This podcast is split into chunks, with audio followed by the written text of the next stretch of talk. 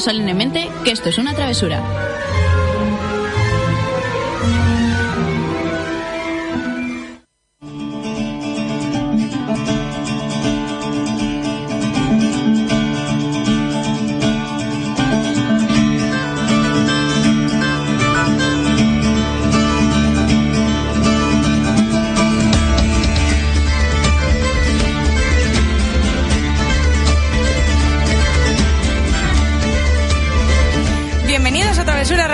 Tu programa de literatura en el que te contamos todas las novedades sobre libros y cómics y donde los spoilers están penados con la muerte. Pues ya, ya tenemos sustituta.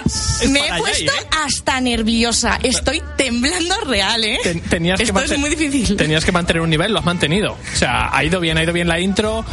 Bueno, eh, muy buenas noches. Esta vez eh, no tenemos a Jay con nosotros. Le ha pillado trabajando el programa de este miércoles, pero bueno, estamos el resto del equipo. Tanto Magel, que está ya por aquí. Muy buenas, Hola, Magel. ¿Qué tal? Aurora que se ha clavado una intro chula, chula, ¿eh? Y bueno, yo que estaré aquí dándole a los, a los botoncicos en este programa en el que, bueno, tenemos un poquito de todo. Vamos a tener reseñas, vamos a tener bastantes noticias, por Muchísimas, cierto. tío. Tenemos bastantes, bastantes noticias. Ha sido una cosa un poco, un poco loca porque se ha acumulado un montón de novedades. eh, esta semana, lo cual, bueno, también está bien porque así os contamos todo lo que ha ido pasando en el mundo de, de la literatura y si queréis vamos, vamos a empezar con ellas, ¿qué os parece?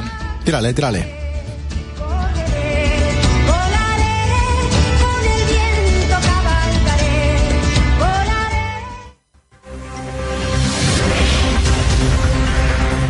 Bueno, pues como os decíamos, tenemos bastantes novedades esta semana. Eh, ¿Quién quiere empezar, chicos? Magel, te cedo la palabra. Venga, vale, empiezo con... Pues dale caña. Vale, es una, una noticia que me ha hecho mucha ilusión. Mm, Nos salimos un poquito de la literatura, pero está basado en literatura. Pues cuéntanos. Netflix y la BBC han confirmado que están haciendo una serie de Drácula. De la... ¿Ah, sí? Sí, la obra de Bram Stoker.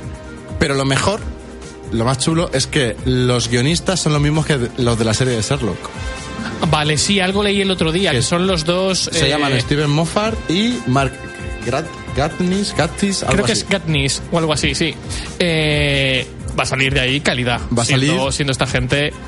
Yo espero calidad a tope, ¿eh? Yo espero mucha calidad, pero además acabo, acabo de informarme porque vengo a correr prisas y resulta que eh, van a mantener el mismo esquema de la serie de Sherlock, porque van a ser una primera tanda de tres episodios de 90 minutos.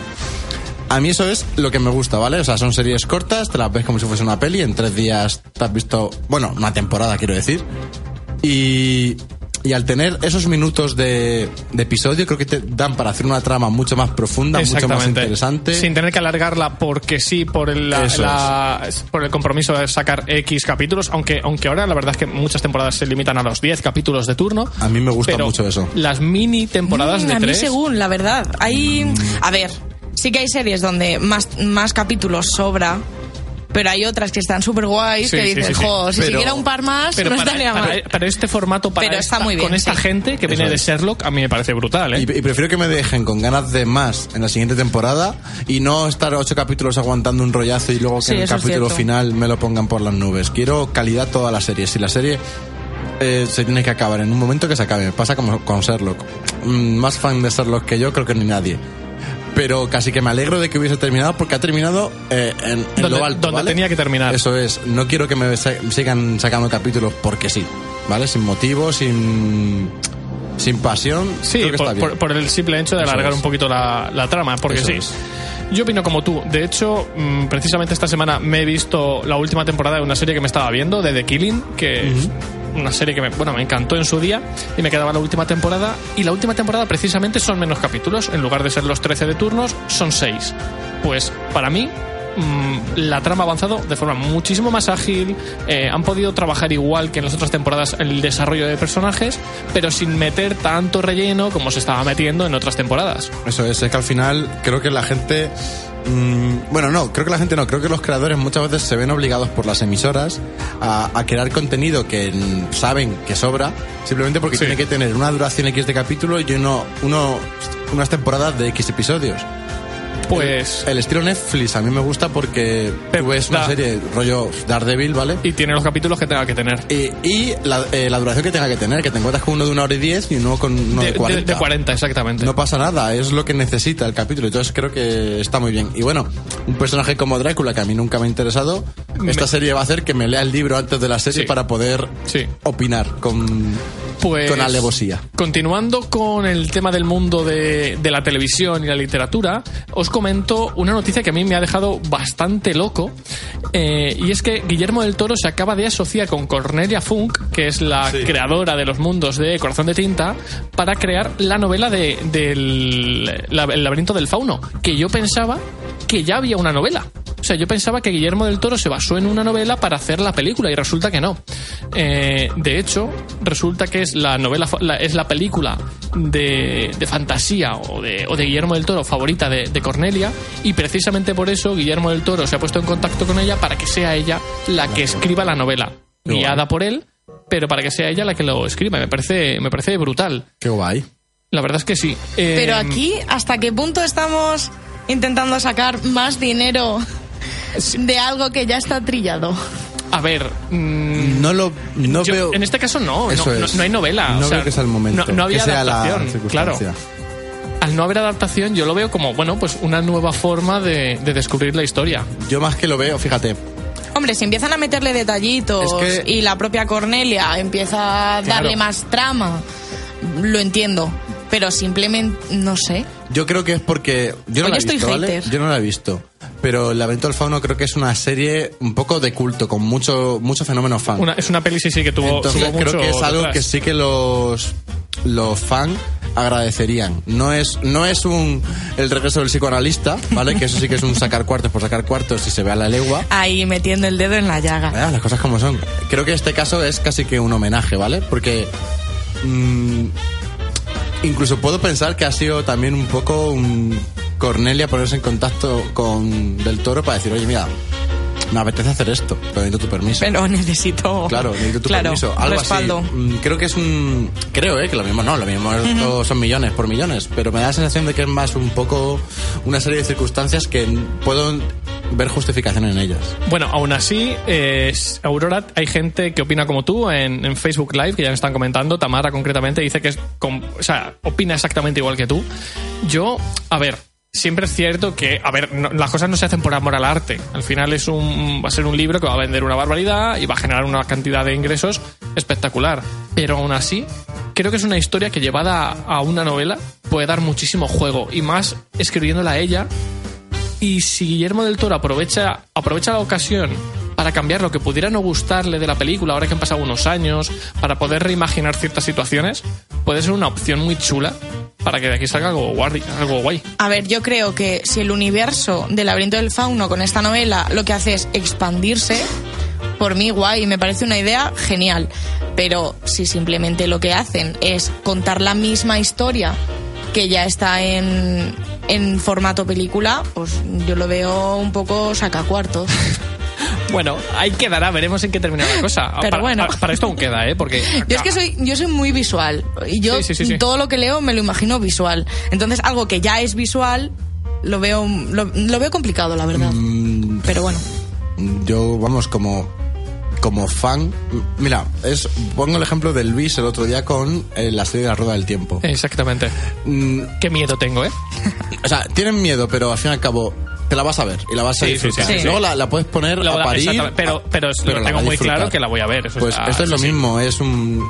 Nadie te está obligando, no a ti, sino a na- nadie Sí. está obligando a nadie a leerse la novela. A mí me parece bien que los fans tengan cosas que puedan querer. Si nadie lo compra porque es una castaña, pues bueno, pues. Ahí, se- ahí se quedará, ya, se pegarán el, el el- batacazo. Claro, ya se meterá el batacazo el. Bueno, los autores, por así decirlo, pero si no, no veo problema. Sí. Aurora, ¿tú tienes alguna, alguna noticia por ahí? Bueno, pues yo tengo una noticia además mm, que hace poco Yaiza también habló de ella y es que Beatriz Esteban vuelve a publicar y es más, hoy se ha publicado Aunque lleva fuego, eh, publicado por la Galera Young y es la segunda novela publicada de Beatriz Esteban, que es la autora de Seré Frágil. Exactamente. Hoy, 17 de, de octubre, se publica Efectivamente. eh, Lloverá Fuego. Aunque yo a fuego. Aunque yo a fuego. Y ya pues podéis comprarlo en cualquier sitio ya de ya. Yo todavía no lo tengo. ¿De qué, ¿De qué va el libro? ¿Nos puedes contar un poquito? O sea, Pues por- tengo- Por saber un poquito. Tengo aquí la sinopsis porque pues mm, la necesitaba en la vida y os la voy a leer. Es eh, todo se sitúa en Francia en 1955 y dice Ariel, eh, bueno, Lagou, supongo que lo he leído fatal, pero bueno. Nació en medio de la guerra y arrastra el caos allá donde va. Su abuela intenta convertirla en la esposa perfecta, pero nada de lo que enseñe puede frenar el secreto que lleva dentro. Un secreto que acaba causando la peor de las destrucciones. Entonces Ariel es internada en Saint Genevieve para su protección y la de los que la rodean. Lo último que ella espera encontrar allí es una nueva familia, que empieza con Jem y sus palabras, con Nathan y sus chistes, con Claire y su miedo, y que acaba con ella.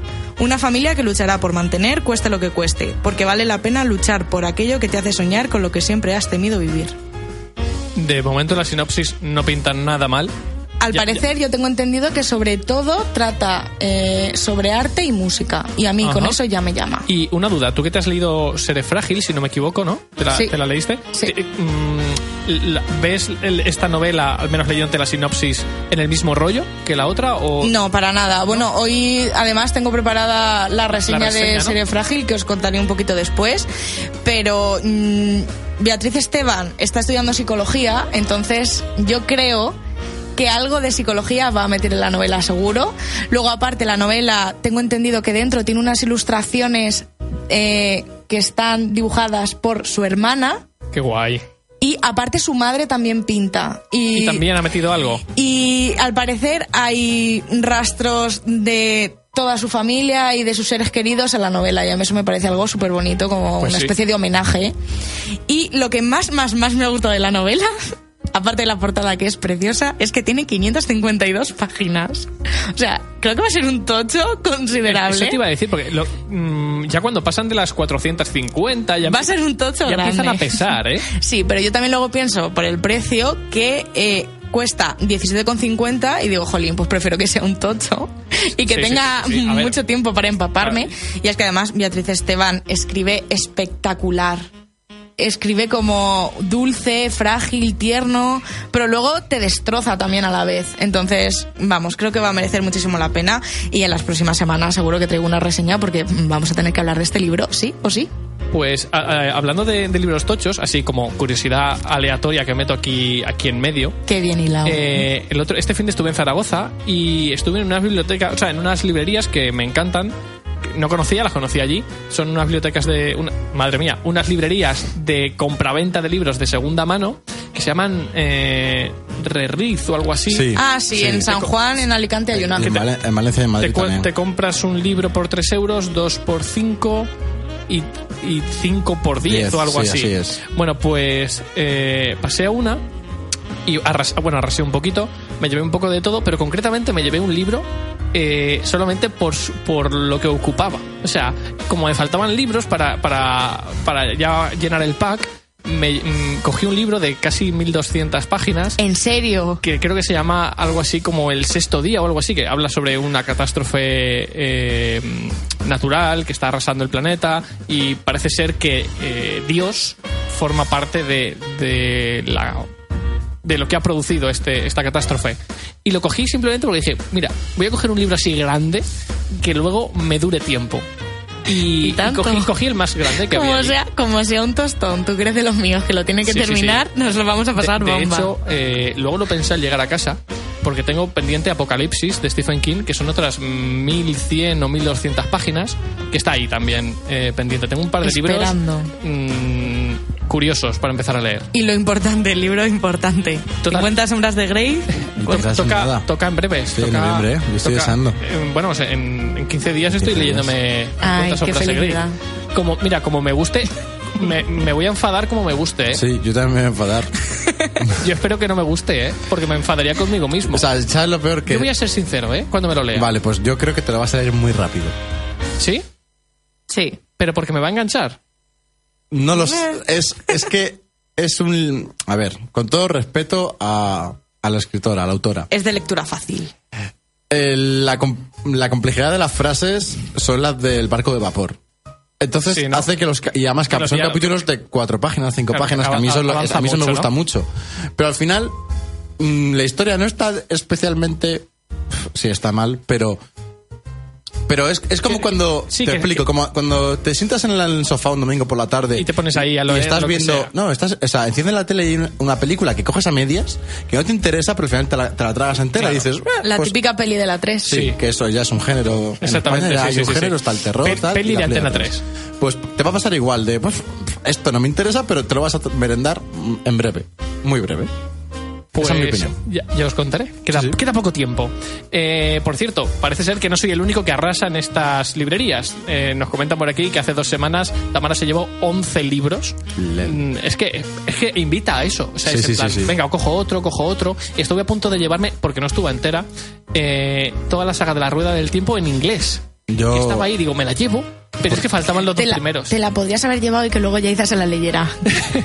A ver, yo te entiendo porque yo, he yo ahí compré mi cuarta edición del Nombre del Viento porque me costaba 3 euros. Es que es como, ¿por qué no me lo voy a Claro. Me lo llevo. 3 euros. ¿Tienes tres? Me da igual, quiero otra. Ya la regalaré. Claro. De hecho, me he comprado eh, una edición. Allí me compré una edición distinta del primer libro de La Rueda del Tiempo. Ya lo tengo en varias. Voy haciendo colección de todas las que me voy encontrando del primer libro, pues ahí voy. Pues otra más. Pues eso está guay, en verdad. A mí no me llevéis ahí porque mm, Es me arruino. Es que el tema es que al principio entras y dices, uy. Seguro que, seguro que tampoco está tan Claro, bien, que hay cosas que no me van a De interesar. hecho, por ejemplo, yo eh, dejé muchas cosas fuera, por ejemplo, por el tipo de, de, De edición. de edición. Porque, por ejemplo, Stephen King estoy comprándomelos todos en la edición blanca nueva Claro. que se vende ahora, ¿vale? Pues que está súper chula, Está ¿eh? muy chula y había un montón de libros de Stephen King, pero con las ediciones viejas en tapadura, que, que no, no, no las quería. Me podía haber llevado pues media colección suya, pero dije, mira, me controlo y me llevo otras cosas. Y al final, en lugar de controlarme, pues cogí hasta, Muy el libro, 200 hasta el libro más gordo que había por ahí. Estupendo. Y lo importante, ¿qué nos has traído a nosotros? Pues mira, eh, un montón de amor y mi amistad que vale más que ese libro. Bueno, más de dos euros, sí.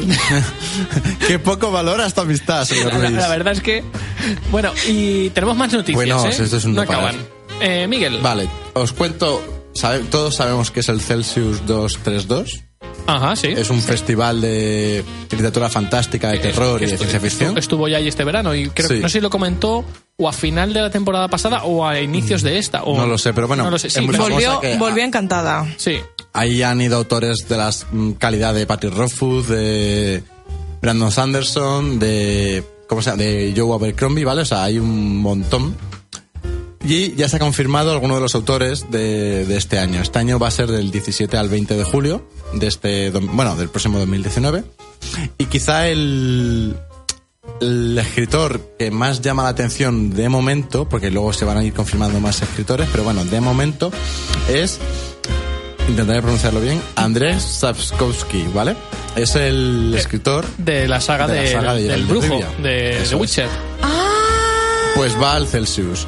Y ¡Qué entonces, fuerte! aprovecho para informar un poco de que quien sea fan de esta saga puede ir y que el autor le firme su libro y tal. Exactamente. Y voy a sacar mucha polémica, ¿vale? Porque resulta que el- este autor, que no cae especialmente bien, a mí por lo menos, resulta que ha denunciado, A CD Projekt. sí, porque vendió hace muchos años sus derechos por ocho mil y pico euros, según tengo entendido. Me puedo equivocar, ¿vale? Es a grandes rasgos la ocho- noticia. ocho- 8.200 dólares. Eso es. Eh, y ahora los ha denunciado porque quiere más dinero. Y aquí Hmm. hay un debate abierto ahora mismo grandísimo en la comunidad de, de jugadores. Hay un debate muy, muy gordo entre los que opinan que. Porque no, no solo. O sea, no solo. eh, cobró por esos 8.200 dólares por ceder los derechos, sino que CD Projekt en ese momento. Claro, no podemos. Hay que situarse eh, hace 10 años, cuando CD Projekt Sí. no había empezado a trabajar en The Witcher y eran unos mataos, y llegan y le dicen al autor, oye, eh, queremos sacar un videojuego sobre, eh, sobre el, tu universo de libros, ¿vale? Déjanos la licencia y te llevas luego un porcentaje de los beneficios que vayamos sacando con cada uno de los juegos que publiquemos. Tú en ese momento que los ves a los chavales, unos chavales que no, no han publicado nada en su vida, que tienen una oficina cutre, pues dices, mira, no, no te cedo un porcentaje, págame y te y, y trabajas lo que quieras. CD Projekt en ese momento les dijo que no. O sea, dijo, no puedo pagarte 8.200 pavos porque no tengo, no tengo dinero para, para pagarte la, la licencia. Porfa, déjame un porcentaje, o sea, déjamelos y te llevas el porcentaje una vez que empecemos a vender. Sauposky, otra vez más, les dijo que no, y entonces CD Projekt se vio en la obligación de buscar por donde fuera el dinero para comprarle la licencia, para poder trabajar. Entonces, claro, no es que CD Projekt de primeras le dijera, yo sé que esto va a ser un exitazo, te pago 8.000 euros aquí, de, que no son nada, comparado con los millones y millones y millones que ha sacado en beneficio en la saga después. Es que en ese momento, unos chavales no tenían ni 8.000 euros para pagarle a este señor. Y claro, ahora, a toro Ahora, pasado, claro. cuando esto ha generado millones, ahora dices, no, Ahora es hombre, cuando pides. ahora es cuando eh, digo que estos 8.000 dólares no son suficientes para todo lo que se ha generado. Hay, Claro. hay varios problemas en esta, en este, en esta temática, ¿vale? Eh, el primero está en que el autor ha hablado muy mal de los juegos desde Sí. siempre y siempre ha dicho que eh, los juegos se han hecho famosos gracias a su novela. Exactamente. Cuando, en mi opinión es sido- totalmente sido mentira. Sí que había un nicho de, de lectores. Sí, pero bueno, Pero- igual que Juego de Tronos, claro, había un nicho de de Juego de Tronos, pero, lo cierto es que ha sido los videojuegos lo Eso que han es. dado a conocer la saga de libros. Eso es, entonces me parece muy mal que un autor haya echado, con perdón, mierda de su, de su adaptación al juego y ahora quiera ir reivindicando dinero. Sí. Problema, por lo que puede que alguien me corrija en redes sociales está más informado que yo, pero hasta donde tengo entendido, en Polonia, bueno, país patrio del autor, eh, es legal hacer lo que ha hecho él. Sí, y de hecho aquí también. Y en España también eso es. Si, si no me equivoco, puedes vender tus derechos y luego mm, como Pedir más dinero. denunciar, entre comillas, Sí. para... Pero solamente en caso. Como que se han beneficiado a tu costa o no, algo en, así. en el caso de que la diferencia entre el dinero eh, que generó. Eh, el que en- se en- pagó. en- en- o sea, el dinero que genera y el que se pagó eh, por los derechos al inicio de, de la transacción, si la diferencia es muy, muy grande. Que en este caso en sí. este caso sí, porque de 8.000 dólares a millones y millones y millones que han generado los juegos, hay una diferencia amplísima. En ese caso, el autor eh, tiene derecho a pedir una compensación por esa gran diferencia, porque se considera que eh, en ese acuerdo no quedó reflejado o no, o no era, no era real con el resultado que ha dado. Ya, pero después. eh, al fin y al cabo tienes que tener fe. O sea, Claro. me parece que es, es legal, vale, me tengo que callar la boca, pero me parece muy feo por parte del autor, ¿vale? Claro. Y vosotros, pregunto, ¿vosotros lo haríais? ¿El que ¿El qué? denunciar o vender?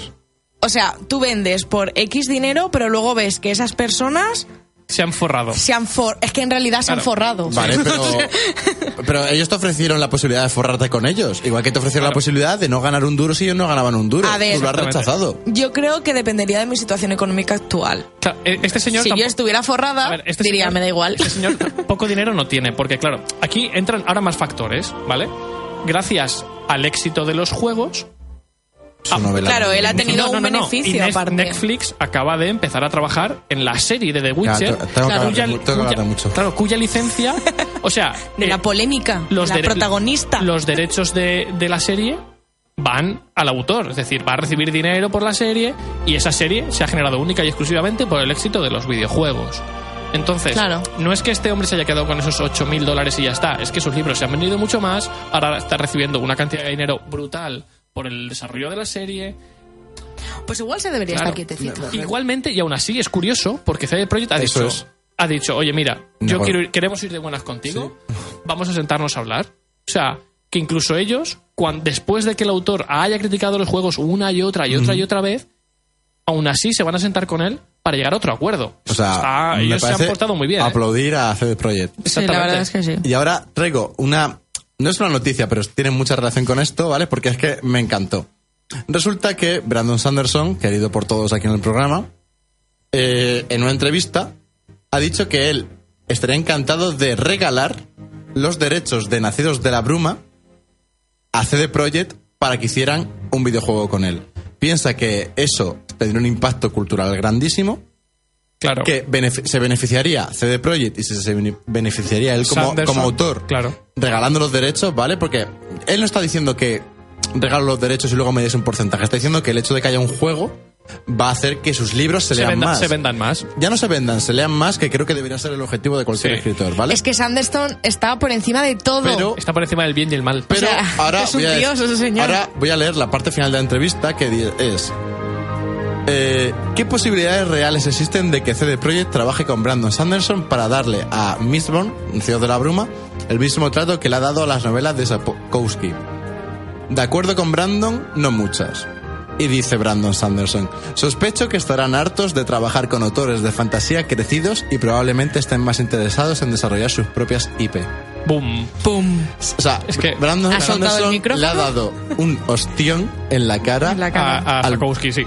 Pero vamos, a mí me pareció brillante de decir, buah, Claro, es amo que a este hombre. Yo sobre todo, el, o sea, Está por encima a- de a- todo. aún así, o sea, nuestra opinión, quiero decir, faltarán detalles, habrá que ver más, pero, pero sí que opino que, que este hombre podría haberlo hecho mejor. Podría haberlo hecho mejor. Pu- Puedes haber reclamado el dinero igual, pero al menos, si vas a reclamar el dinero, no te dediques a criticar durante años el resultado de, de Y ya los no eso, sino que igual también lo podría haber hecho en privado, Claro. de otra manera. A ver, sí, a mí, la- a mí yo me quedo con que lo- la gente de su sector, es decir, los escritores, Lo nadie se ha puesto a su favor. Sí, sí, sí, sí. Eh, esto, ¿quién- es, esto, esto es un salto de fe. El de Metro 2033 también Claro. discutió con él y él también ha- han hecho, un- bueno, están haciendo un De, juego. de hecho, de Metro, exacto, de Metro ahí ya este va a ser el tercer juego. y, de- y, y qué decía el autor de, de Metro? No me acuerdo, Dimitri algo. No, me me acuerdo cómo se llama, es ruso. Bueno, pues él decía, dice, mira, si no llega a ser por la adaptación a videojuego de mi novela, me habría comido los mocos. O sea, no habría podido sacar, no habría podido terminar ni siquiera la, la saga que está montando de Metro, porque él sigue sacando novelas. Dice, porque no habría tenido dinero, porque los libros no vendían, no vendían fuera de Rusia. Y la, la visión global que tiene un videojuego cuando se publica en todo el mundo no lo tiene un libro. O, o al menos mm, depende, depende del autor. Y él lo que dice es, gracias a estos juegos, mis libros se venden mucho más. De hecho, es muy parecido al caso, este caso me recuerda siempre, porque lleva saliendo de forma recurrente un tiempo, a Lucas cuando em- quiso rodar el Star Wars Episodio 4, la primera película, Una Nueva Esperanza, en el 77. Es que en su momento nadie apostaba por él, nadie. Nadie le daba dinero, nadie apostaba por él para rodar la película, los actores tampoco. Y al final, él, cuando consiguió hablar con la Fox y la Fox le dijo, oye, mira, que sí, aposta- vamos, vamos a hacer la película. Él les dijo, vale, yo me quiero quedar un, por, un tanto por ciento de la venta de merchandising, de las figuritas, de las camisetas, de todo lo que salga. Lo que se recaude por la peli, para vosotros. No me interesa. Yo me quedo el merchandising porque sé que esto a largo plazo va a funcionar. Ahora yo hago un sacrificio, un salto de fe. Si la peli no funciona, me como los mocos porque no voy a cobrar por ello. Pero si va bien, ya me encargaré yo luego Exacto. de amasar fortuna. Y ya no solo eso, sino que es que parte del reparto hizo lo mismo. O sea, parte del reparto hizo lo mismo. Es un salto de fe en el que puedes apostar o no. Si no apuestas, bueno, se te pagará lo que te corresponda por tu trabajo, pero luego no puedes o no deberías quizá exigir más dinero cuando fuiste tú en el, que- en el- el que en su momento no tenía fe en ese proyecto. Claro, pero eso es estar comprometido con tu propio proyecto. O sea, es el, el arte por el arte, ¿no? De, de decir, es que yo escribo esto para que la gente lo lea, no Y para por- forrarme. y porque tienes- y ahora estamos en un mundo en el que la gente lo que pretende es forrarse. Sí, sí, no, pero ya es, aparte, el tener tanta fe en el proyecto en el que te estás involucrando, que dices, mira, no me importa no cobrar ahora o no cobrar. Que podría haber salido que debe- mal. Claro, es que, es que Star Wars te lo tenía todo para haber salido mal. O sea, te pones a ver la historia del rodaje de esa peli y todo lo que podía salir mal salió mal y peor. O sea, estuvo a punto de no estrenarse. Tú tienes que pensar que George Lucas lo que intentó vender son unos samuráis en el espacio. No, no, es literalmente. que es eso. No, en la- realidad la, sí. película él la, la enfocó como unos samuráis en el espacio. Y claro, es que estamos hablando de la época en la que estamos hablando cuando prácticamente merchandising de, de- de películas no se vendía nada, se vendía merchan al- algo, pero no la bestialidad que se ha empezado a vender con los años. Lo que, lo que, un detalle que me hace mucha gracia de esta peli es que es- se estrenó y aún existía la guillotina como pena. Fíjate, Capital. es que es muy fuerte, ¿eh? O sea, Muy fuerte, Aún, aún se guillotinaba gente en Francia cuando se estrenó Star Wars. Pues tiene muchos años. eh, bueno, a todo Qué esto, buen dato. fi- fijaros, que es- tenemos un equipo de, de expertos guionistas detrás de, de Travesura, porque enlazamos el, el tema de Star Wars Episodio 4 con una noticia que traigo yo, y es que se acaba de confirmar. eh, Sabéis que Star Wars Ahsoka se publicó eh, hace un par de semanitas, que tengo el libro pendiente para leerlo ya en casa. Pues, Traducido por Gemma Bonín. Exactamente. Pues se acaba de confirmar esta misma semana Star Wars Thrawn, que es la novela que nos va a contar eh, los inicios en el dentro del, del imperio del comandante Thrawn, que es uno de los personajes más importantes tanto de la los libros de leyendas, los que se han quedado fuera de, del, Del canon. del canon, ¿vale? Como de. Eh, es uno de los villanos principales de Star Wars Rebels en las temporadas, en la tercera y cuarta temporada. Es el villano principal. Y es uno de los comandantes quizá más eh, fríos, por decirlo de alguna forma, de todo el imperio. Porque es eh, despiadado, súper lógico, mm, sabe perfectamente analizar la mente del, del enemigo al que, está, al que se está enfrentando en cada momento. Es un tío que a mí me encanta cómo piensa, cómo actúa, aunque siempre actúa a- para fastidiar a los, a los protas. Pero es que hay veces que disfrutas cuando ves que consigue cazar a un Jedi, que consigue matar a uno de los buenos, dices, es que se lo ha currado. Creo que solo disfrutas tú con eso, tío. No, no, no. O sea, hazme caso. Este personaje tiene una legión de fans detrás por su forma de pensar, por su forma de actuar, por su forma de tomar decisiones. De hecho, bueno, es que su, su novela es una de las más esperadas dentro del nuevo canon. Y, y se centra en el personaje y en su forma de pensar. Mm, En principio que iba a llegar en 2019, en Estados Unidos ya se publicó en el 17, pero claro, si queréis leerla en castellano, tocará esperar aún Esperar un un poquito más. Y la pregunta al millón, ¿lo va a traducir Gema? No lo sé.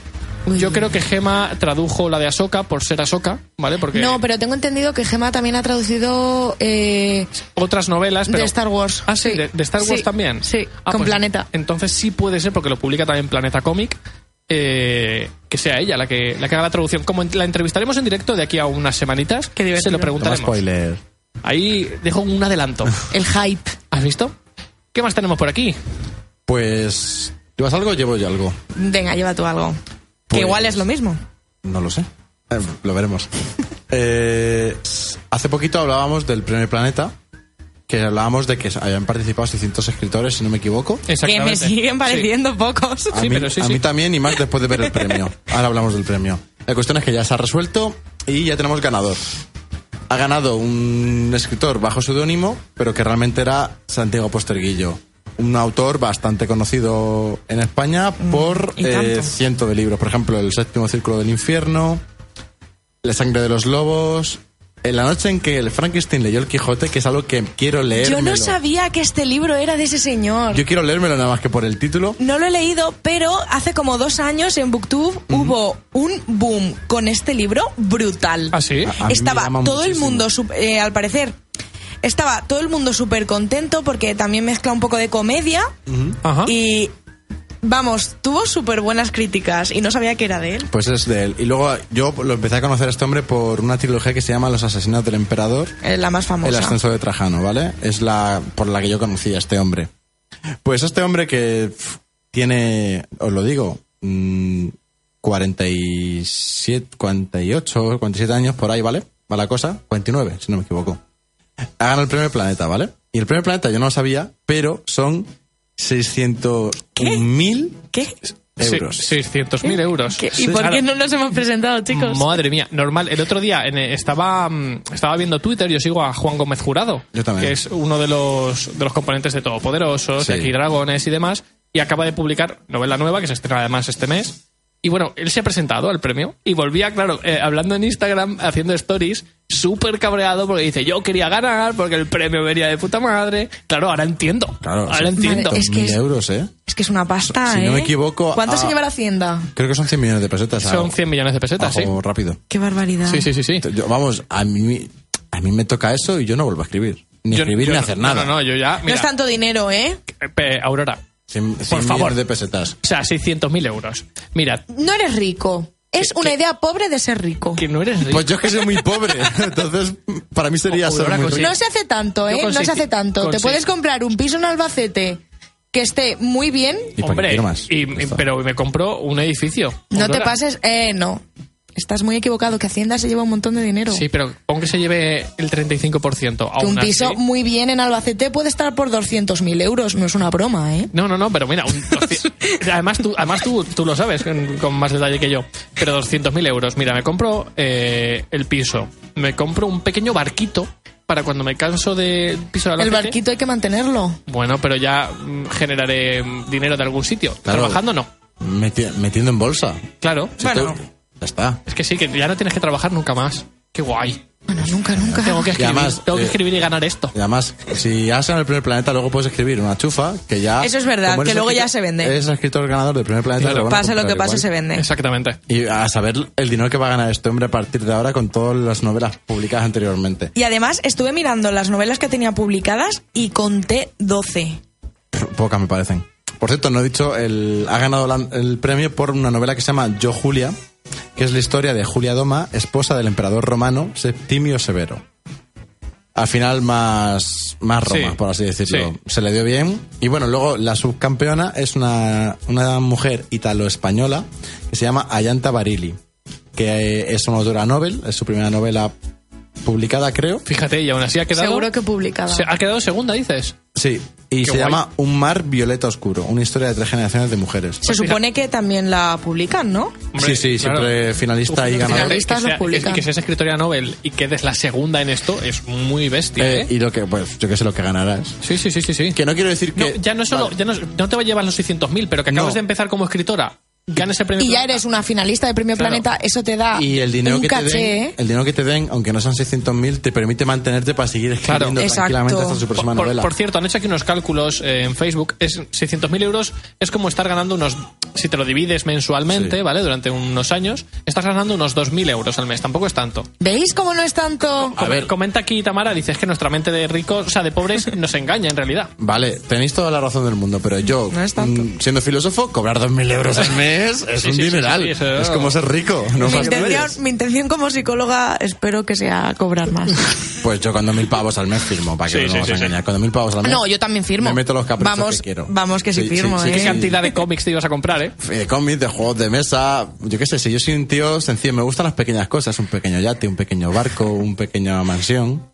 Esas Cosas cosas. pequeñas. Yo, mira, una, mans- una- yo con una mansión. No, yo no, una mansión no, De, de, de ocho, ocho A ver, si tienes dinero para una mansión, Claro. tienes dinero para contratar a alguien que te la limpie. No, porque no me fío. Una, te compras una, no, te compras una- un montón de rumbas, tío, un montón de... Ah, claro. Claro, te puedes- ¿cuánto dinero Vamos. podrás gastar en rumbas? Un Y luego, y de puedo hacer peleas con ellas Claro. ahí. Sí, una- les una rumba por. El otro día salió, salió en las noticias un perro robot que baila. Podría tener un perro robot que baila, fíjate. Yo, ¿Quién no quiero, quiere yo eso? quiero un perro robot que baile. Pero recuerda, ya puedes tener todo el dinero del mundo, pero hay algo que podrás, jamás podrás comprar. Un dinosaurio. vale, ya me callo. Como para los Simpsons. Eh, Más bueno, cositas. eh, Algo no, sé, no sé creo. si Aurora tendrá alguna noticia más. Sí, hablando también de premios, le he robado a Magel la sección. Tírale, tírale. Y eh, hablábamos el otro día de mujeres en literatura y también hablamos un poquito de mujeres en el mundo del cómic. Sí. Y da la casualidad, el universo ha hablado.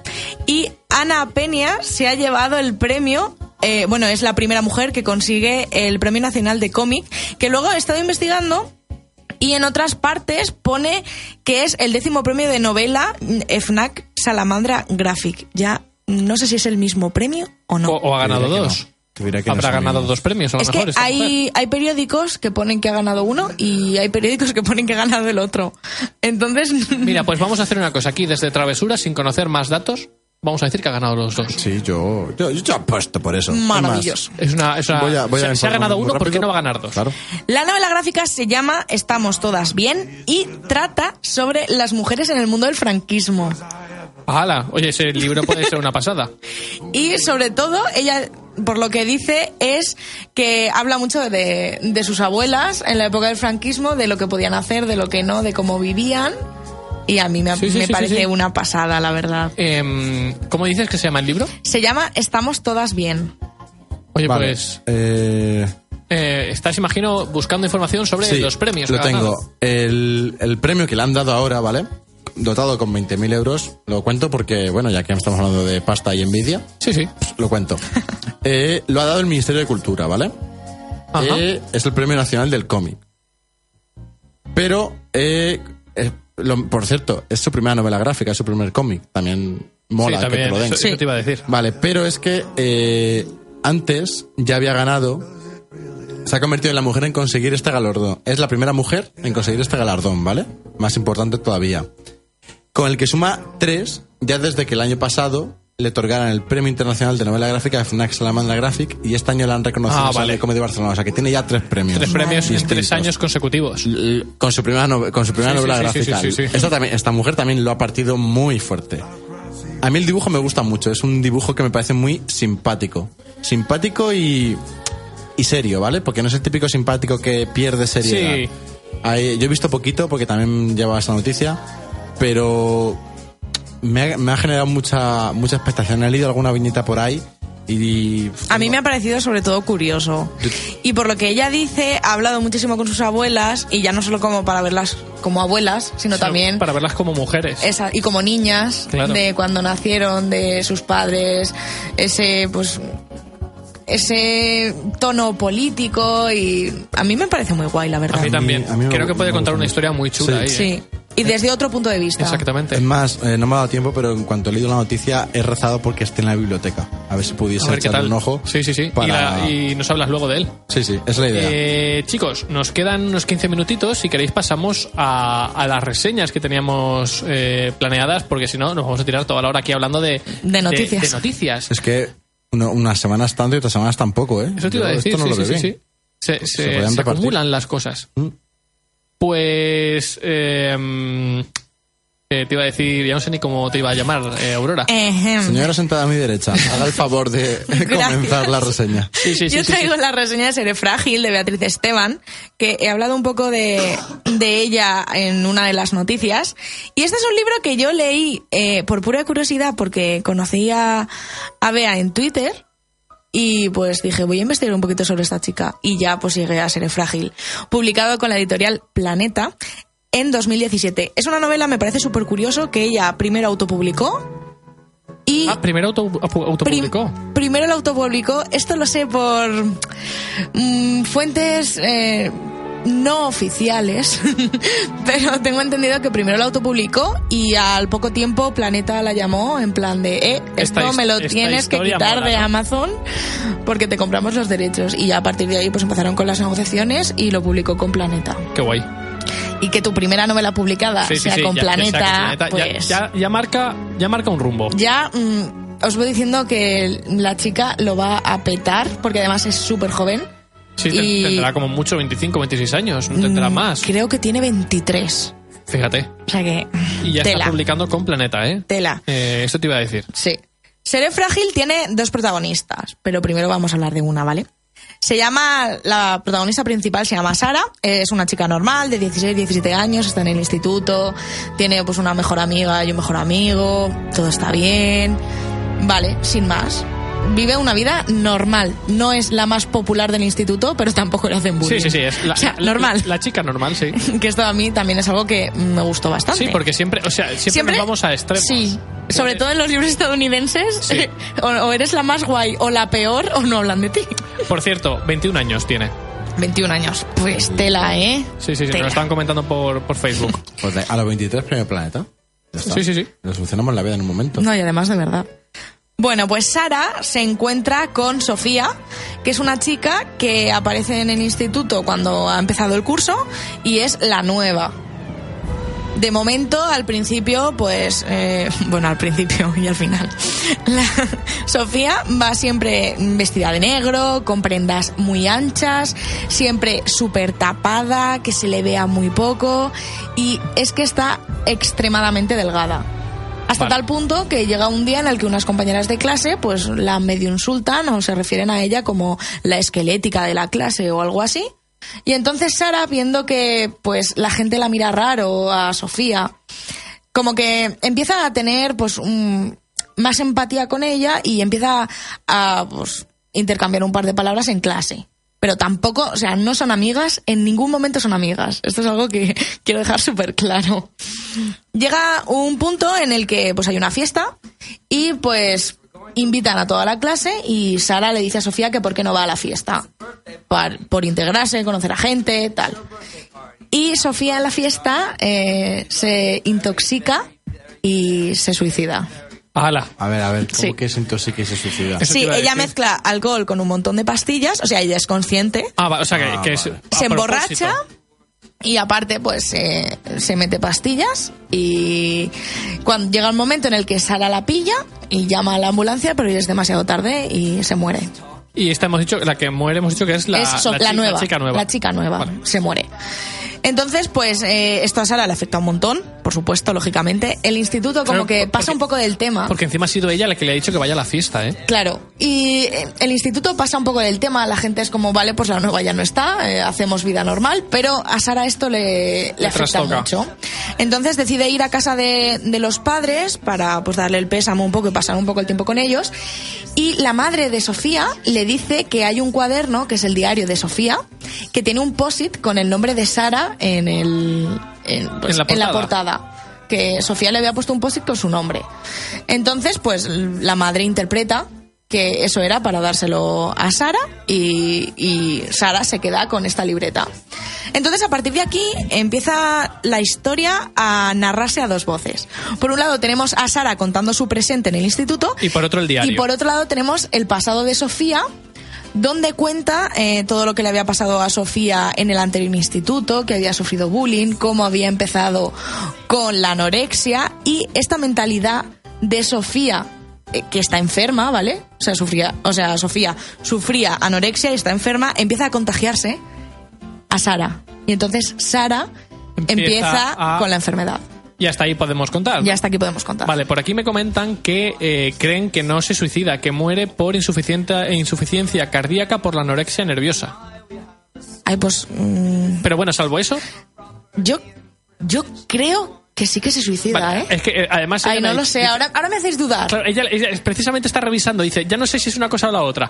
Ya os sacaré de, de dudas. Bien. Oye, de primeras el libro mm, pinta guay, ¿eh? Y lo que es súper guay es cómo está contado. Es que mm, Beatriz tiene una pluma, es maravillosa. O sea, esta muchacha es maravillosa. Y quiero, decir, vale, una vez que, mm, que pasa lo que acabas de contar, empiezan a, a leerse el diario y a contarse el día a día de, de Sara, la novela es muy, muy triste. Quiero decir, da la sensación de Me da que... la sensación de que yo no me la leería precisamente por eso, porque La novela empieza... fatal. La novela, además, el- la primera página de la novela es la propia protagonista contándole a su psicóloga qué quiere hacer para ponerse bien.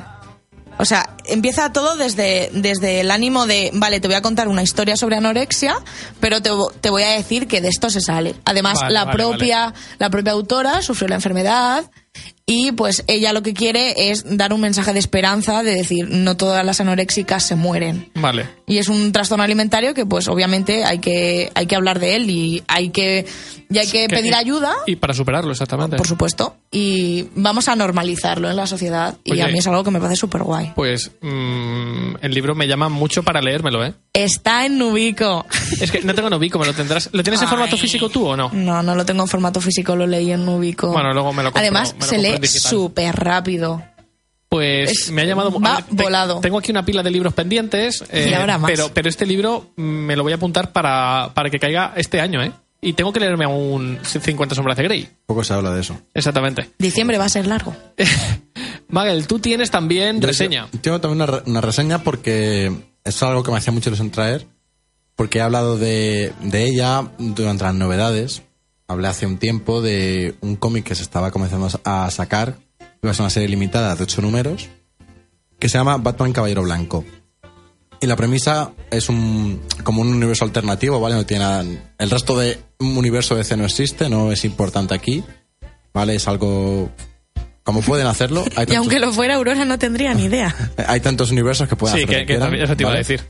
Y resulta que la premisa es que el Joker se vuelve bueno, Oye, ¿vale? Esa es la premisa. Y bueno, es imposible. me terminé, empecé, digo, voy a leerme una grapa, son ocho, digo, voy a leerme una grapa y me acuesto. Me leí las ocho del tirón. lo, lo que suele pasar en estos lo que casos, suele vamos. pasar, que se le va a hacer. Y me parece una maravillosa obra de arte, ¿vale? La premisa es que lo típico... Bueno, la premisa es... eh, Batman está en Arkham, Encerrado. encerrado, y el Joker va a verle porque necesita su ayuda. ¿Vale? Así O empieza sea, o sea, el cómic. están los, pero los papeles están alternados Sí. totalmente, claro. Y desde ese momento, te- eh, la siguiente página ya es hace un año. Y justo hace un año, Batman está persiguiendo al Joker, ¿vale? Y el Joker está poniendo la prueba todo el rato. Ajá. Hasta que. Y le va preparando pruebas cada vez más exigentes para que él vaya superando. Y todo esto, mientras es una conversación del Joker gritándole a Batman, eh, hasta que llegan a. a un laboratorio farmacéutico, ¿vale? Y allí se enfrentan. Y el Joker no hace nada más que reírse, le dice que bueno, que están hechos uno para el otro, que realmente el Joker no, no, nunca le da a Batman algo que Batman no pueda soportar. Siempre le va dando pequeñas dosis para que Batman se vaya haciendo más fuerte. Para que al final siempre Eso sigan es. el juego, ¿no? Eso es. Se necesitan. Y el Joker se considera un animador y un fan de Batman que quiere que Batman sea la mejor versión de sí mismo y para eso le va poniendo pruebas. Y Batman ya eh, se conoce que está mm, bastante tocado por toda la presión y llega un momento en el que le dice que no, que él no quiere saber nada del Joker, que no le importa ni a Batman ni a nadie, ¿vale? Que el Joker no se puede creer importante porque no le importa ni siquiera a Batman. Entonces, eh, el, el Joker coge un, una- un bote de pastillas de, una, de la farmacéutica, ¿vale? Estamos en una empresa farmacéutica, y dice que se pone a llorar. Y dice que, que ahora lo ve claro, que se ha dado cuenta de que, De que Batman no le quiere. de que, de que lo estaba haciendo mal, ¿vale? Que ahora va a demostrar eh, todo el bien que puede hacer para Gotham y lo malo que realmente es Batman. ¿En serio? Sí, entonces va a tomarse las, las pastillas y Batman se cabrea y le obliga a tragarse todo el bote. ¿En serio? Sí. Ahí, Bruce a tope de, sí, de sí, maldad. Bruce ¿eh? está un poco violento. Entonces, eso lo graba alguien, toda esa escena la graba alguien y aparece en las noticias. Entonces, el típico debate de hay que matar al Joker, pero Claro. si matamos al Joker se convierte, Eh, me convierte claro, en un Joker. exactamente. Etcétera, etcétera. Entonces, hay dos opiniones. Y al final, el Joker se vuelve bueno. Las pastillas le convierten en alguien bueno. Y pretende demostrar que él es bueno y que va a ayudar a Gotham a ser un lugar mejor y que va a demostrar que Gotham no necesita justicieros, que es una imagen que se ha creado por parte de la, la población, el 1% de la población rica, para invertir, ¿vale? Es decir, le- les interesa, a la población rica le interesa que, sea Bat- que esté Batman, que Gotham sea una ciudad maldita en la Para, que se para que no entren, para que no entren inversores y ellos puedan seguir Eso creciendo. es. Eso es. Y para, eh, por ejemplo, invertir en obra pública, porque como Claro. siempre hay destrozos, Claro, siempre, No, siempre tanto. es, es como, que, como que sin que Batman se dé cuenta, está, está fomentando eso. exacto, es como una marioneta de los Sí, ricos. sí, sí, y Joker quiere demostrarlo. El Joker resulta que es una persona súper inteligente, ¿vale? Eh, bueno, primero te, te cuentan una- eh, un poco su, su motivación de, de su relación con Batman cuando era malo y luego te dan la versión buena y entonces se empieza a preparar, descubrimos que es superdotado y se empieza a preparar el juicio para denunciar a la policía por porque la policía ha estado quieta mientras que Batman, que no Claro, es policía, Le, le pegaba paliza tras es. paliza. Eso es.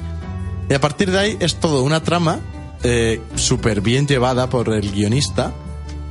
eh, que bueno, mm, menciono al, al guionista. El guionista es eh, Sim Murphy, que realmente es un, es, un, es un dibujante, destaca como dibujante. Pero en esta ocasión ha hecho de guionista y de dibujante, ha hecho todo él. Él pidió hacer un trabajo solo de Completo. Batman, él solo. Y la ha petado. Una, una cosa antes de seguir, hemos dicho que esto se llama Batman Caballero Blanco. Eso es. Vale. el, o sea, como guionista y como dibujante lo ha hecho súper bien. Eh, me ha parecido una forma de llevar un guion de una mm, maravilloso, vamos, yo estoy flipándolo. De repente, eh, el Joker gana el juicio. Es que es muy fuerte esto, ¿eh? Vale. O sea, gana el juicio Gana la el- persona más odiada de la ciudad. Sí, gana el juicio porque realmente la policía nunca ha tenido pruebas contra él de todas las cosas malas que ha hecho, solo le han podido demostrar que robó un banco una vez, ¿vale? No Vale, tienen claro. más pruebas. Así. Unanimidad. Sí, pero comparado con todo lo que no, ha y hecho en tanto, realidad, sí, claro. sí. Y eh, bueno, pues al final monta una parafernalia brutal, consigue el apoyo de un barrio marginado de Gotham, que sería mm, el homenaje es a Harlem, ¿vale? Es un homenaje Vale. a Harlem puro, eh, lleno de eh, gente negra, gente eh, extranjera con poco dinero, que sufre las consecuencias de la violencia, del crimen. Y donde la sociedad les, les da un poco la Eso es, espalda. donde la policía no quiere ir. Exactamente. Y un ex policía que era ex marine eh, ha montado como una patrulla vecinal Claro, para que- proteger el propio barrio. Pues Y ahí es donde va el final, Joker. claro. Que ya no se llama. Eh, buah, ¿Cómo se llamaba? No, ya no se llama. Ya no le gusta que. Sniper. Se llama Sniper. Y sigue con la cara pintada y No, demás, ¿no? ahora es una Ah, persona. Ay, se le ve la cara. Sí, sí, sí, es una persona normal y corriente. Hala. Y no, odia que le llamen Joker, se llama Sniper. ¿vale? sí, sí, Que, sí. Si no me equivoco, es baraja. No lo sé. No lo sé. Algo así, ¿vale? Pero claro, el tema estará. Bueno, no, claro, es que ya sería entrar en el terreno del spoiler. Luego te lo pregunto. Vale. La cuestión, eh, el Joker va haciendo locuras, o sea, no, no va haciendo locuras, va volviendo loco a Batman porque Batman no hace nada más que intentar, demostrar que Joker sigue siendo malo, ¿no? eso es que todo esto es una estratagema del propio Joker llevada a un nivel exponencial Es- es extremísimo. para que todo el mundo confíe en él, pero que sigue siendo el Joker. Y luego hay otra gente que empieza a creer que el Joker de verdad ha cambiado y que busca lo mejor para Gotham. Entonces hay enfrentamientos, llega un momento en el que eh, gente cercana a Batman empieza a posicionarse a favor del Joker y en contra de Batman. Tú, tú, tú, Bueno. menuda. O sea, ¿y ¿Esto es un tomo único? Eh, son ocho grapas. Eh, salen, he hecho la cuenta rápida, salen a 21 euros las ocho grapas. Ajá.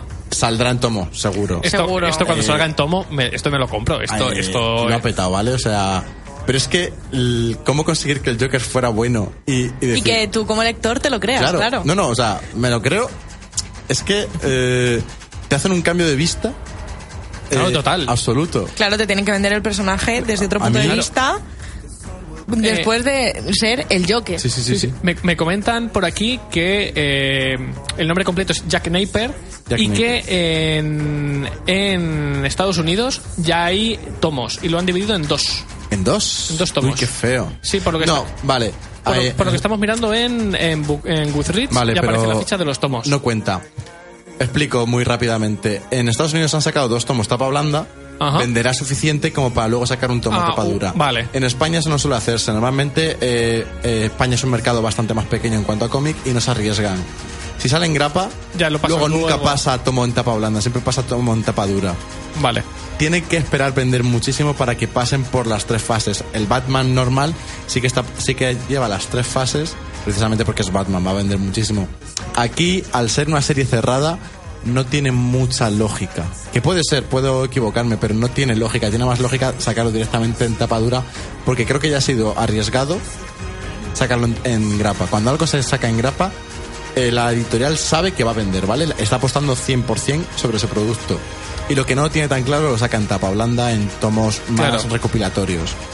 De- eh, en Estados Unidos salen todos los formatos, ¿vale? Sale Sí, porque al final hay más cultura claro, del cómic. eh, Watchmen o V de Vendetta en España desde los años 70-80 no ha salido nunca en grapa, ha salido en So- tapa solamente- blanda y en tapa dura. Y en Estados Unidos ha salido en todos los formatos sabidos y por haber.